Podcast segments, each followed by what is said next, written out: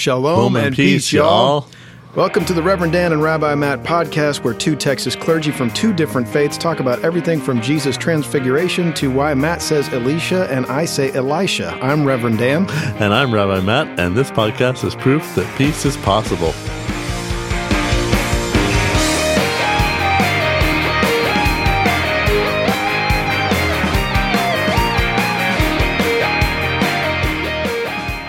Welcome to the podcast. Today on the podcast, we'll talk about some activism that has taken place in our community as well as in Austin within the last couple of weeks. We'll unpack the transfiguration of Jesus and we'll talk about building coalitions for justice work across our differences. All in the short, short span of roughly 30 minutes. This is your friendly neighborhood pastor Dan DeLeon coming at you from Texas A&M Hillel, Whoop. where we're recording today's podcast. We're on air. I'm sitting across from my good friend and interfaith colleague and Blue Baker lunch partner, Rabbi Matt Rosenberg. Howdy, how you doing? I'm doing fantastic. How are you doing? Um, I'm uh, I'm feeling a bit overextended lately. I've uh, I traveled a bit too much. Um, you know, I had that trip to New York, and uh, then went to Dallas, and this week trips to Austin as well as Houston, and that uh, really takes it out of me and uh, takes a bit of time.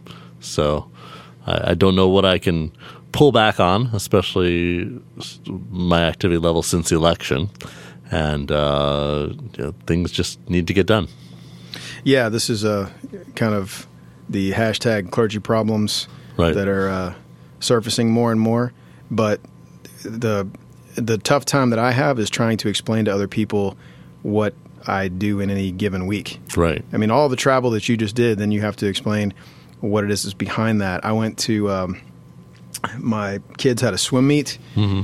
uh, a few days ago, and I get to the swim meet, and this is on a Sunday, so I've done teaching the confirmation class for the kids. Yeah. Right. Done the worship service, fellowship with the congregation, had a high school class after the worship service, then get in the car and go to another town for the swim meet. Right.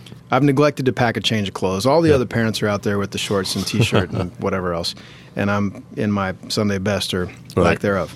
And then I uh, sit down next to a parent, another parent, and and they um, say like, "So, so what do you uh, what do you do? Right. What do you do in a week?" Yeah. And I try to explain it, and um, I don't know how to do it in a way that's understandable I mean, for one thing, you talk about judicatory work. Mm-hmm. A, who cares? B, even if they know what you're talking about, it's again, I have cares? no idea what you're talking about. Yeah, there you go. but the other thing is, in talking about justice work, mm-hmm. I was mentioning the, I was telling this parent about the increase in um, ICE raids in our right. community and how our congregation and collaboration with a few others are trying to figure out how to advocate for the immigrant community because mm-hmm. we're pretty passionate about justice work. And I don't know if uh, I, I think this parent was following what I was doing, but mm-hmm. I try to kind of hold back because I don't know that justice work and social justice is going to resonate with them. Is right? going to resonate yeah. with them. Um, and, and, I'm not speaking about whether they agree or disagree. I just it's it's one of these things where sometimes when it comes to matters of Christianity and Judaism, I would imagine that people don't associate justice work and social justice right. with. And and that makes me think: is your is your congregation going to fulfill a role of a, a sanctuary of some kind? It's a great question. We're looking into it. Uh huh. We had it actually came across um, my desk a few weeks back uh, where there was an organization asking for us to sign on right. as a as a sanctuary church. And rather than say sure and take the pledge, I of course went to our church leaders to say, "Is this something that you want Absolutely. to empower me right. to do?" And in that raised discussion about, well, why don't we take this to the congregation mm-hmm. so that not only can they all have a vote on this, but better yet, we can all get educated as to what this means. What is it going to entail being a sanctuary church? Right. How are we connected with other sanctuary churches or haven churches? Another terminology that I'm yeah. I heard an NPR story this about. morning uh, that there's like a a program where they're training lay responders in, in Austin to respond in case there's a raid to create a sanctuary in the home of where the raid might be happening. And through text notification sounded really incredible. You know, Hillel is a student center, not a synagogue, so this really doesn't apply to me. But I know that there are synagogues that are that are also involved in this too in other areas of the country. There's um, a great organization, I believe it's called Grassroots Leadership, grassrootsleadership.org, but they have um, in the Austin Sanctuary Network, they're mm-hmm. helping them with what's called Sanctuary in the Streets. Yeah, that's what. And that's was, yeah, right. and that's exactly what you're talking about. Yeah, but the problem that they're having is that, um, and I know this from having the opportunity to attend a recent meeting of the Austin Sanctuary mm-hmm. Network, mm-hmm. is that they they have hundreds, literally hundreds of people, right. who are wanting to get trained yeah. on Sanctuary in the Streets so that they can figure out how to respond mm-hmm. um, legally, practically, and safely. Um, but there's only six people mm. who are offering the, the training right. right. now. They're they're just completely overworked. And I think that's a problem mm-hmm. in a lot of communities. So many people want to get involved, but what's the right method to get involved? Um, I wasn't able to attend a town hall meeting which took place here at Hillel, which wasn't related to Hillel, but it was a town hall meeting uh, inviting Congressman Flores to to come to a town hall because he hasn't scheduled one yet locally. And uh, I wasn't able to attend that because of other things going on. But then last night I was able to attend a, a meeting that was held here in the community uh, of people coming together and meeting for the first time, progressive individuals wanting to work on social justice issues. And you know, we're both going to be at another one on Monday. There's a lot of these and a lot of this coordination that is happening and needs to happen so that organizations can either come together, merge as necessary, get on the same page, and figure out how to get our word out to the community so the community who is interested in helping and responding can have this leadership and, and know what to do and where to where to put their time and energy to be most effective. Yeah, and hopefully we'll get to to more of that at the end of today's podcast. But see, look what we, we what we already did. We, we just we start off by checking in with each other and saying, "How are you doing? right. What's going on in your life?" And we immediately jump to all of these things that are happening in our community, how our ministries can be involved in it, what our our, our congregants are, are doing, and uh, it's exciting, but we're so ensconced in it. It is. There's so much going that on. That's where we go uh, immediately. I, I, had a, a, witty response for what um, you were talking about, you know, kind of explaining what you do in a week, and I, I, tend to say that I I just I answer email and sign things. That's that's what I do. I just basically I preach, I teach, I administer the sacraments. No, mostly just mostly just email and email and signing things. That's that's what I do. That sounds like a good gig. Yeah, yeah. yeah. So um, uh, pray for us is what Matt and I are saying. Pray for us, people. Um, I can tell you that also this week, just a few other personal things. This week I attended Ministers Week mm-hmm. at Brite Divinity School. Well, not at Brite Divinity School, offered by Brite Divinity okay. School at University Christian Church in Fort Worth. Mm-hmm. And um, sparing you all the details, the uh, the person who delivered the sermons every night for our worship services was Reverend Dr. Amy Butler. Wow. Who's the seventh pastor of the historic Riverside Church in New York, where okay. James Forbes and William Sloane Coffin mm. and others have are her predecessors, oh. and where Bill Moyers worships today. She even mentioned that, saying, you know, next time you guys get in the pulpit, just think about uh, my position of right. looking out into the congregation and seeing Bill Moyers. That's amazing. So yeah, she was pretty fantastic, and and and also I mentioned that because it was a breath of fresh life, seeing being in a worship service, right, um, and hearing the message delivered where I could, you know, get my cup filled a bit mm-hmm. yeah. and not have to worry about things. So that was that's good. great. Yeah, a, a, few months ago, I was asked by my seminary to write a piece about this week's Torah portion, Mishpatim, from the Book of Exodus, uh, to be sent over their listserv, and you know usually it's deans and faculty members who get to write these pieces. And this is the first time I've ever been asked, so I was really honored. And that piece was due on Monday, and so I wrote it, and it got sent out on Wednesday to their tens of thousands of subscribers, and got to read my words of Torah, which was really quite the honor and uh, I'm really very proud of being able to do that and share share my thoughts. And it's probably from this podcast you know this this notoriety that we've, we've gained. I, I would imagine. Yeah.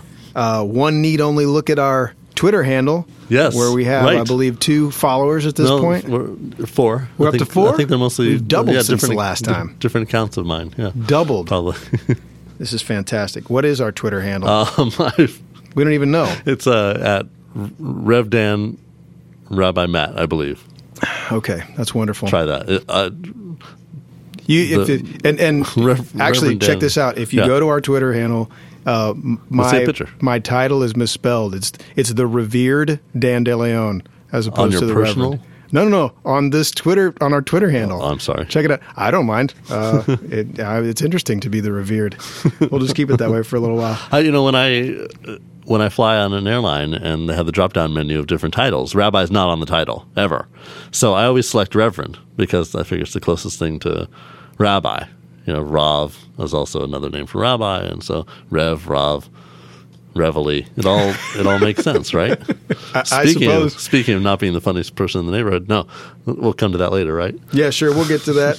what we want to do is is do a little recap because there's always, it seems these days, activism happening and good social justice efforts. Absolutely. But uh, we left you at the last podcast with a little bit of a crossroads. What to do? What uh, to participate in? And on February 9th, there were a couple of things happening on campus, and Matt, you participated in one of them, I believe. Two of right? them, yeah, actually. Um, so first was the Tamu, Tamu anti-racism group, the student group, um, having a event protest in honor of the one year anniversary of that racist incident that happened on campus where there were some Dallas high school students who were visiting the campus and there were some racial epithets shouted at them.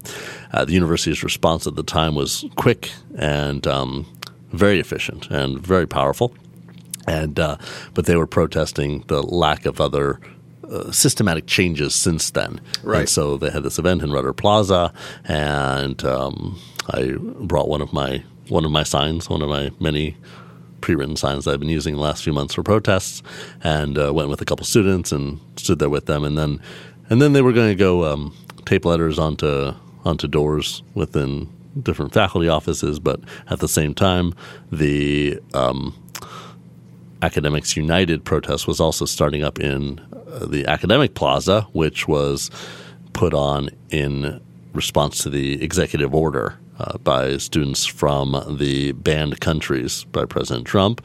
And there were some very powerful talks from individuals who are from those banned countries who are here on student visas who may not, who are worried about being able to go home because if they go home, they might not be able to come back.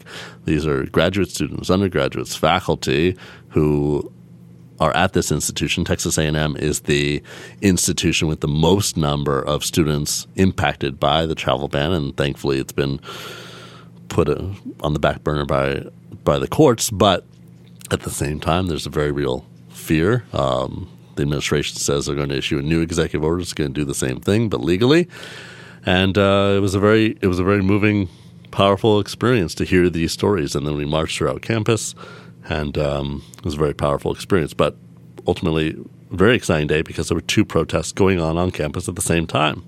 It was really phenomenal for two different things. And did they One was- overlap? Um, did they join each other? No, they never joined each other. It was some people from one group went to went to both, and some people were just there for for certain things. Okay.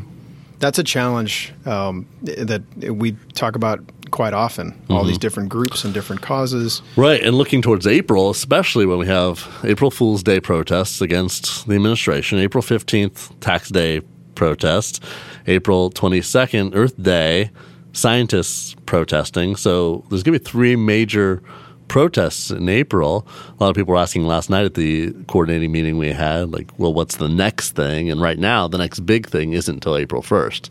So I don't know if that's too far away. Does something need to happen before then? We're approaching March now as we record this, and you know, do we do we wait to come together April first, or do we wait to see if the tweet of the day or today, tomorrow's headlines is going to cause us to need to protest about something else? So it's always it's like this constant. When do we next protest? And I was talking to friends last night, and at at this meeting and about the 19 rabbis who were arrested and kind of the snowball effect that it had that a few days later several hundred Christian leaders put, put a full page out in the New York Times, and you know I think it started clergy thinking about the executive order more. But you know when is when is that time? When is the next time we need to? What's what's that line that has to be crossed in order for us to call for another protest? Because right now, every single day is an insane tweet, an insane headline. There should be things. If this were in a normal time, a normal administration, we would be protesting today because of whatever's going, whatever's like, for instance, the FBI and looking into the Russian hacking. You know, serious, serious things that should be recognized, and we need to have our voices out there. So, what, where's that line now? Right. Well, and what I worry about too is the hyper engagement Right. that's happening. On the one hand, it's it's great to see all of this energy, like you just mentioned, to protests Right. happening on campus, uh, both viable things, necessary things, but with any kind of hyper engagement like this, it only is going to last so long Right. especially if it is disjointed and scattered and anxious, it'll fizzle out even quicker. This concerns me. Yes. And one of my um, mentors that I ran into at Ministers Week last week was uh, sharing a Thomas Merton quote with me that I can't remember the quote, but essentially Thomas Merton was saying that. Uh, in referring to the in uh, the civil rights movement, and he was talking about how when when it starts to die down, when interest, uh, not interest, but when people become fatigued, Right. it's the faith leaders who will stick around. It's the people of faith who are going to duke it out. Right. Um, now, I don't bring that up here as some absolute statement of, uh, you know, either or uh, people of faith versus uh, atheists or or Gnostics or what have you. That's not what I'm trying to say. What uh, what I'm getting at is how long can we, who are have faith in Right. what it is that we're doing, sustain this? Exactly. And if there is truth to what Thomas Merton was saying, for the likes of you and me and our clergy peers, I worry about, given what we talked about from the beginning of the show, how much are we going to be able to give to these ongoing efforts? Exactly. And even if we wait till April 1st for the next protest, three protests in April is is going to be exhausting. It's it's going to take a lot of energy, it's a lot of coordination and a lot of effort. Um, Anthony Romero, who's the CEO of the ACLU, who spoke to us at my conference that I went to in New York with the 200 other rabbis, uh, he said that while the ACLU can sue and be involved on legal issues, there's certain moral issues that only clergy can have a voice in. Right, right. And it's our role, and that's where we especially need to focus mm-hmm. and make sure that we're being involved. And that makes me think of things like the bathroom bill in Texas, mm-hmm. especially, Yeah. and this transphobia and LGBT phobia that seems to be sweeping the state in this legislative session. Sure. unfortunately. Sure. And people, it, it, I'm glad you brought that up because people who, those of us who look at that strictly in terms of the law, that's Right. fine. You know, you, you want to, you, we want to be law abiding citizens. Right. But yes, there is a morality that needs to be able to hold the law accountable Mm-hmm. because at you know from a Christian perspective Jesus is constantly saying the law is great and I have nothing against it Right. Mm-hmm. I'm actually here to fulfill it in its authenticity because if the law is going to be authentic, then it always has to be uh, advocating for the people.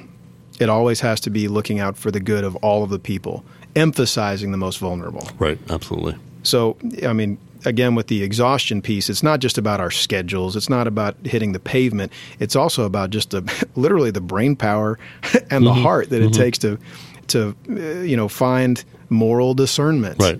in this. And you tweeted the other day about you know the fact the the energy expended in giving a sermon is like working out. And I always Right. feel that way after I after I work out. And I tweeted back that you know I wish my Fitbit would count those steps when I'm standing on the pulpit. And you know I, I tend to move. I tend not to be able to stand still. So I'm always moving and w- rocking back and forth and moving a little bit. And I'm constantly checking my Fitbit. and It's never even registering any steps. So all the more so, it should be registering something for me, some kind of exercise when I give a sermon. And if we're involved in a protest and all the everything that's involved in getting ready for it and actually being there is is certainly certainly exhausting physically as well as mentally. That was a good plug. So if you go to fitbit.com and if you just type in Rabbi Matt and the promo code, You'll get nothing. you get absolutely nothing. Zero. Zero Absolutely percent off. However, I do like uh, I, I like your chutzpah there, and uh, maybe maybe Fitbit is going to come up with some program or app or what have you, specifically version. for clergy. I should hope so. specifically for us. Well, on um, February 9th, for me, um, I chose to go to Austin, and they were having a uh, uh, let's see, it was the Texas Freedom Network was putting on. I can't remember the exact title, but it was a press conference that was um, clergy leaders for equality, and the purpose of it was to stand in solidarity against SB 6, which is otherwise known as the insidious bathroom bill. Right.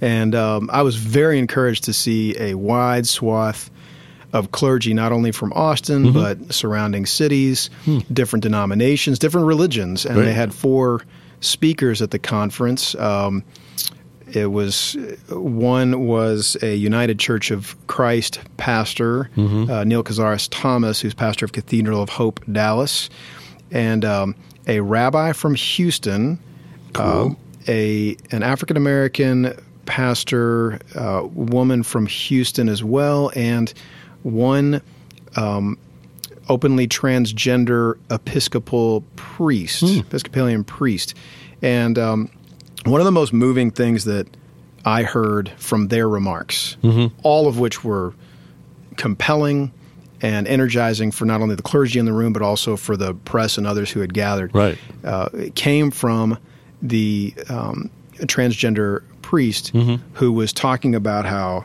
there are many um, transgender members and families in his congregation Right. and he was trying to he was dispelling the myth that those who are advocates of SB6 would have us believe that if SB6 were to uh, not pass, that transgender people would suddenly jump to the bathrooms, Right. and just attack this opportunity to, uh, you know, take over the bathrooms. Right. And he was saying, in the transgender experience, we're terrified of the bathroom. Right. They're far more likely to be attacked in the bathroom than than anyone else. and that's that's a piece of of the experience that I've read about, heard about, Right. but in a moment like that, when it's shared publicly and Yeah. saying these are my people, this is what's going on, um, it really hits home. Mm-hmm. Those reminders hit home, and he was saying, "I've got kids, I've got transgender children um, and youth in my congregation who won't drink anything all day." So that they won't have to go to the bathroom. Wow. So that they won't be p- placed in that Yeah. situation. So That's horrible.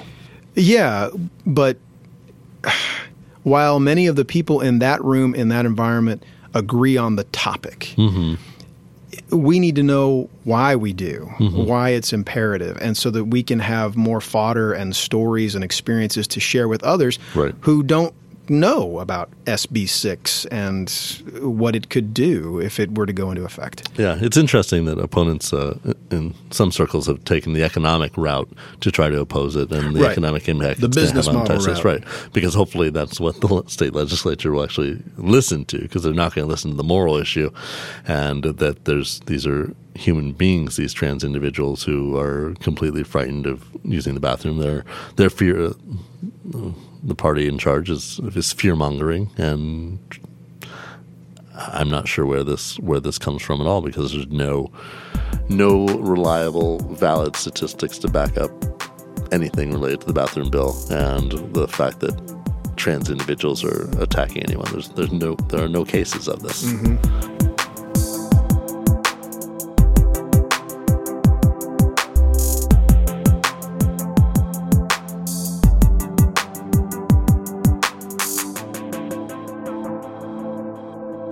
Well, from the um, from the transgender bathroom bill to the transfiguration of Jesus. Yes, Let's do this. absolutely.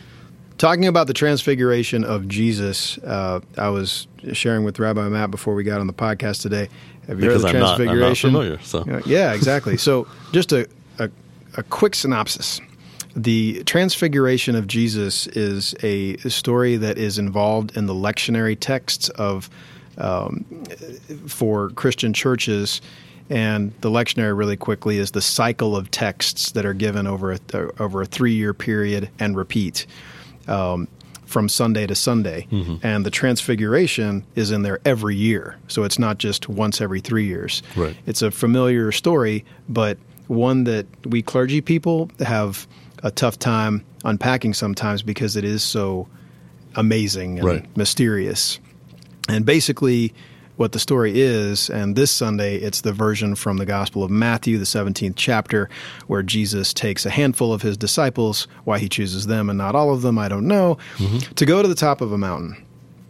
And at the top of this mountain, Jesus is transfigured before their eyes. His garments become a radiant white, his face shines like the sun, mm-hmm. and he is also suddenly in the company of Moses and Elijah. And out of a cloud that overshadows them is the voice of God that says, This is my son, the beloved, listen to him. And the disciples close their eyes out of blinded amazement. And when they open them, they are alone with Jesus. Um, and there's more to the story than that. But the main reason why I wanted to bring it up with you, Matt, is because in studying for this text yet again, Yes. for Sunday, uh, I'm compelled by Jesus, I'm going to say, collaborating with Moses and Elijah. Right. And so one of the, one of the things that I came across, and I, and I have to give thanks to the guys at Pulpit Fiction. Uh, if you haven't checked out their podcast, check it out, Pulpit Fiction. But they came across a work of Warren Carter, and Warren Carter points out that uh, the similarities that Jesus now shares in this moment with Moses and Elijah. Uh, Moses and Elijah have both had divine encounters Right. on mountaintops.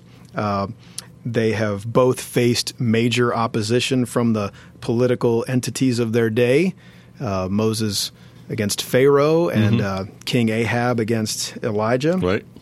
And one represents the law, Moses, and another represents the prophets, Elijah.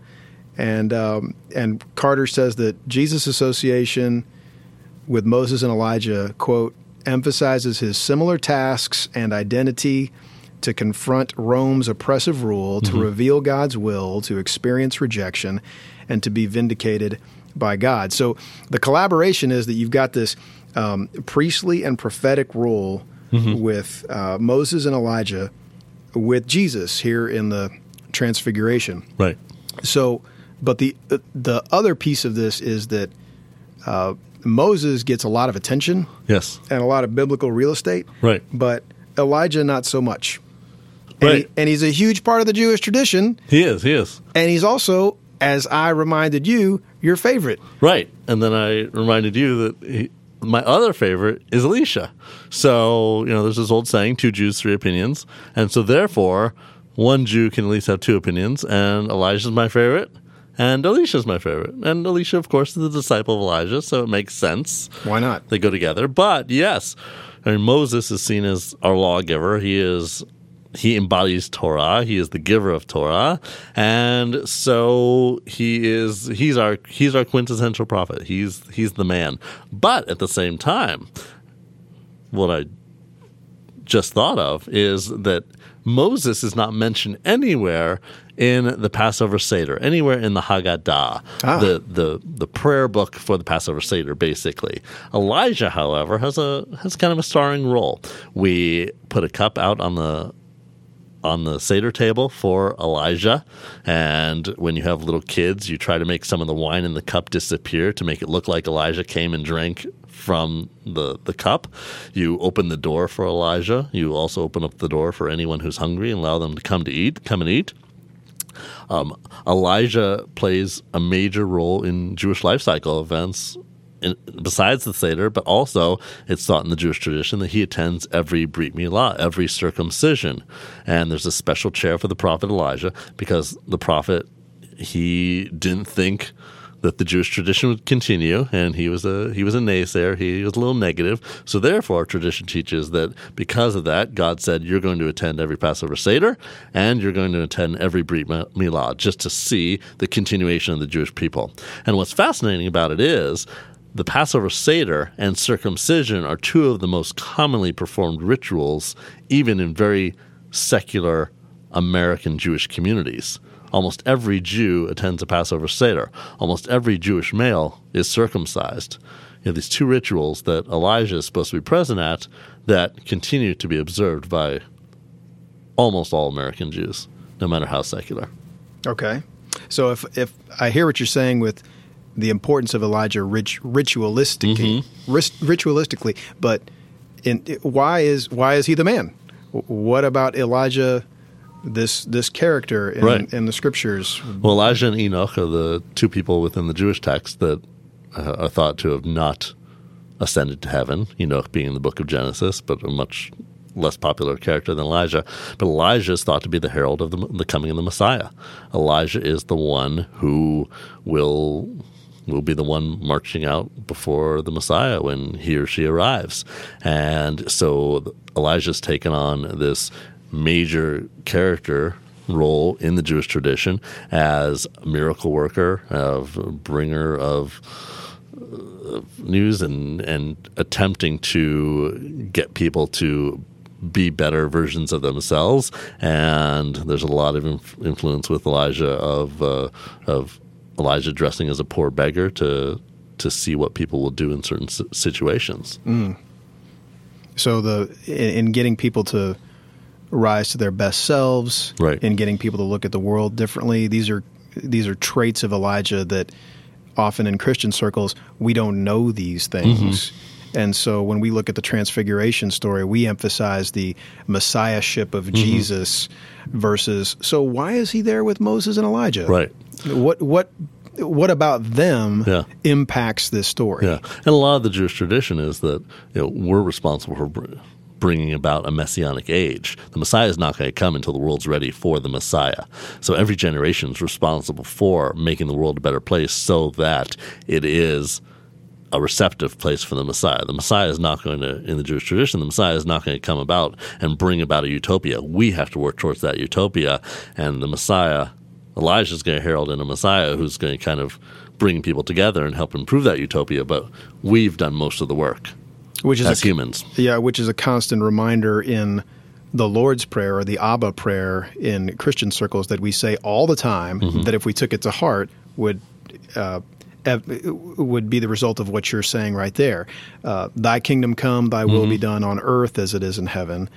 Um, but that often gets set aside for the notion of pie in the sky heaven. Right. But if God is going to make God's home among mortals, Mm-hmm. as uh, the book of Revelation tells us, then it goes back to um, the foundation of Elijah's uh, message, um, Elijah, Elijah's personhood of we've got to make the world a suitable home then Right. for God, for our Messiah. Every Saturday, every Saturday night, when we conclude the Sabbath with the ceremony called Havdalah, when three stars appear in the sky on Saturday night and darkness falls, we sing a song about Elijah to remind us that we need to do this work in the coming week. As we transition from the Sabbath, when we don't do any work, to the time to Sunday, basically, Saturday night, Sunday, when we do are allowed to do work, we sing this song to think about what we need to do to to bring about this messianic age. And tell me what you were sharing before about Muhammad in this collaboration between Jesus and Moses and Elijah. Well, so yeah, so in Islam, um, and I had a, a great opportunity to learn a little bit more about Islam on Friday night. We invited the new imam to the community, um, Imam Islam Assad, um, to Hillel, and he spoke about the five pillars of Islam, and he was talking about how Islam sees Elijah and Jesus and Moses as prophets, but of course Muhammad being the most recent and final prophet for for Muslims. Um, it was a really eye opening and awesome talk, and uh, Imam Islam is was very funny and uh, quite hilarious, and it's it's a little concerning to me because. Uh, I, I thought I was funny, but he's definitely funnier. And uh, Open up about your insecurities. uh, so yeah, I will. And you know, I don't know if this town's big enough for to uh, traditionally persecuted religious group funny leaders. I might just have to leave. He is he's he's he's funny. He's very funny, and I look forward to learning from him again because he's he's he's a great speaker, and he chanted some verses of Quran for us. It was absolutely just a, a beautiful learning experience. I was rolling on the floor laughing. It was like a comedy show and uh, and just profoundly spiritual experience. So Hopefully, we can get to have him. Imam Islam uh, to We- talk you- with us in you, those podcasts. you might just replace me. So um, I, Yep. that's that's what I fear. I'll try my best not to laugh harder at his jokes. Okay, But Thanks. okay, so in, in moving to the last thing we want to talk about today, how are we doing in terms of making this world better, suitable um, from a Jewish perspective for Elijah's Mm-hmm. Right. return? How are we doing in making this world a better place to reflect God's kingdom on earth as it is in heaven, to be a home for God to Right. uh, make among mortals? And uh, it, it seems like it's going to take much more of this collaborative work absolutely. what we've talked about recently with coalition building. Mm-hmm. And so I guess my question I want to throw out to you is the same one that we shared uh, last night in the National Association for Chicano Chicano Studies panel. Right. Uh, how do we build coalitions across our differences? right. What do you think? Well, um, Solve it. Come on. I, I, I will. Um, just with this uh, citation to uh, Rabbi Angela Buchdahl, who was uh, one of the featured speakers at this conference I went to in New York, and she said religious leaders need to come together on the issues we can come together on. That there's some things that just we put aside.